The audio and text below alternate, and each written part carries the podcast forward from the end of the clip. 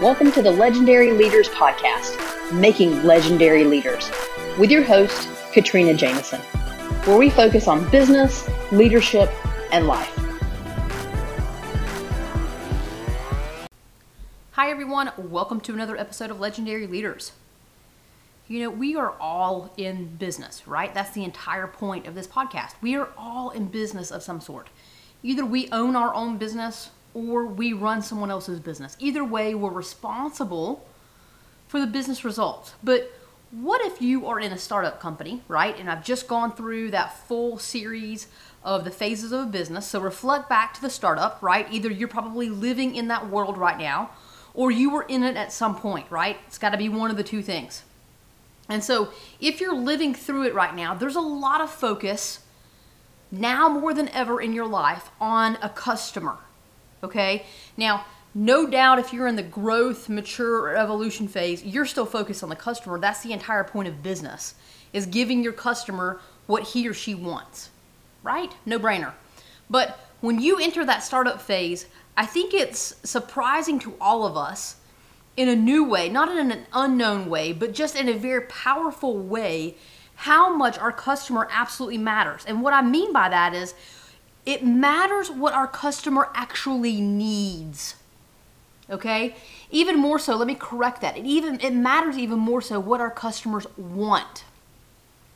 We start off building our businesses and our brands based on what we think a customer needs. We look out into the marketplace and we think, ah, well, they need this tool because it's going to make their life easier, right? Steve Jobs, iPad, right? People need an iPad because they need a very small, much smaller than a laptop, um, piece of you know hardware that they can use their fingers instead of a keypad, an external keypad, and they can use this because it's going to solve all of these different problems, right? Well, we didn't get an iPad because we needed it. We got an iPad because we wanted it because it was super cool and we could use our fingers to touch the screen and do all the different things and play games and whatever it is that we all do these days on an iPad, right? But Steve Jobs knew who his customer was. He figured it out, and he, and importantly, he figured out what the customer wanted, the cool something that they wanted, and then it, because their want was so powerful, it then became a need. Oh, I want that because it's super cool, but I also need it because it's going to make my life easier by helping me do this and this and this and this, right? I can watch movies on it, I can travel with it, I can take it into the office and use it as a computer, and you know, it, it's a multifunctional everything. It's your everything all in the palm of your hand. And that was the whole point, right? That was the whole point of an iPad, similar to an iPhone, right? Um, carrying your phone and your music together in one.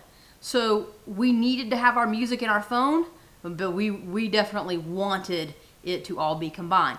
So when you're thinking about your product and you're thinking about your customer, I know you're asking yourself, what does your customer need slash want? And how do you know? How do you know? I know we've all come up with an idea or a product or a service, right? That we're thinking our customers need and want. We need to make them want it. We know they need it because we know the, the product will provide something better for them, right? That's the entire point. So I'm thinking about, for example, my backpacks. Determined brand is the name. And so they're about to be out soon. Um, finally, long awaited launch in the next month or so. And so, you know, when I think about the bag, I have to think about what the customer needs. And how did I figure out what the customer needed? Well, I had to go to the customer. So the first thing I had to do is I had to figure out who my customer was. Right? Who is my customer in the first place? Who was I targeting with the bag? Um, I'm targeting, you know, executives or people who work and have to carry a laptop. And, you know, it could be for anyone, really and truly, but my target customer is a business traveler. And so when I think about that customer, I had to figure out what he or she is going to need. So I had to ask a lot of questions. I had to find my customers and then I had to ask them a lot of questions. well, what bothers you about business travel and what makes it hard about business travel and you know what what else would make it easier? And what else would you like to have? What are other features that you would want to have but you don't have yet in a bag? Right? Those were questions that i started asking myself first. I think we all do that right? Because most of the time we we come up with things that we would purchase or that we could stand behind right? We have to be able to stand behind our product or our service. And then we go and we try to do market research. And we try to learn from as many potential customers as we can what they would want. And throughout time, you can do things in two ways. You can either go ahead and create your product and hope that it meets the needs of your customer base, or you can have a product in mind and you can go figure out exactly what they need and make adjustments and tweaks to your product in order to deliver on the feedback that you've been given. Now, which one sounds better? Which one sounds like it's going to be more successful.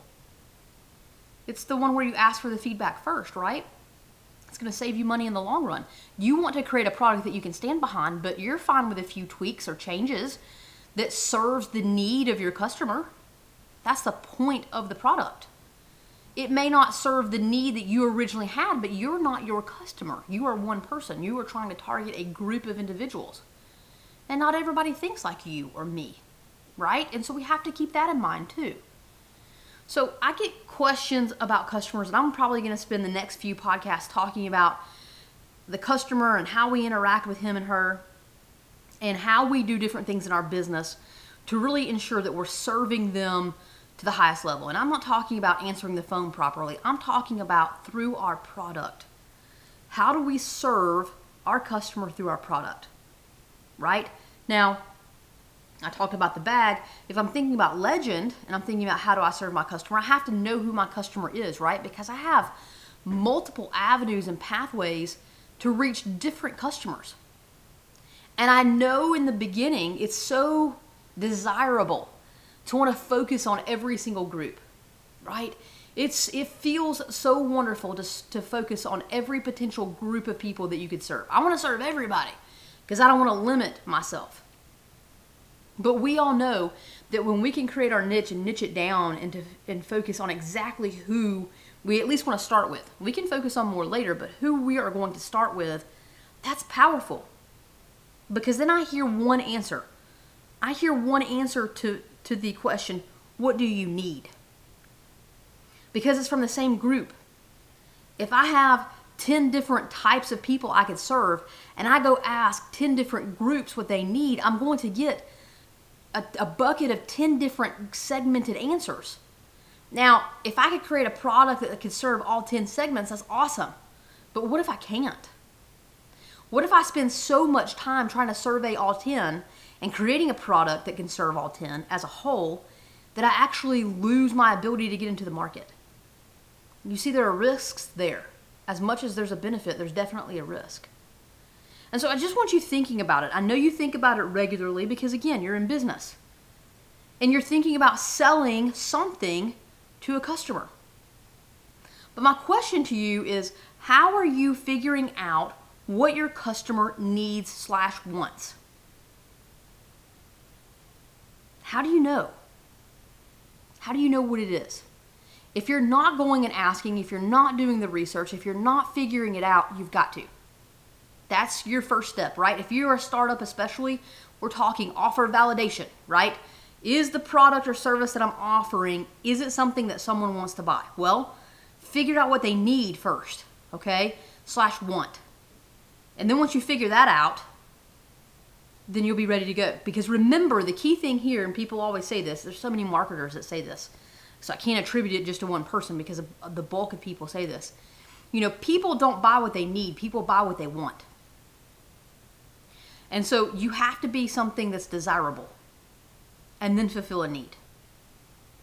So, how are you doing that? How is your product or service doing that? That's a challenge I want to leave you with today. Is your product fulfilling a gap, a, a want need gap for your customer? How are you figuring that out for sure?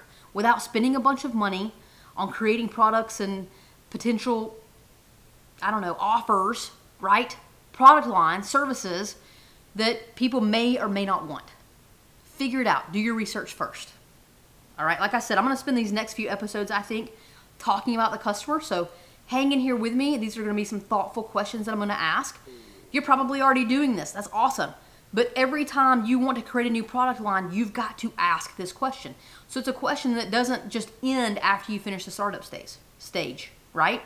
It's a question you're going to be asking yourself constantly. So build the muscle. Ask yourself now, how are you learning what your customer needs slash wants? Go and be legendary.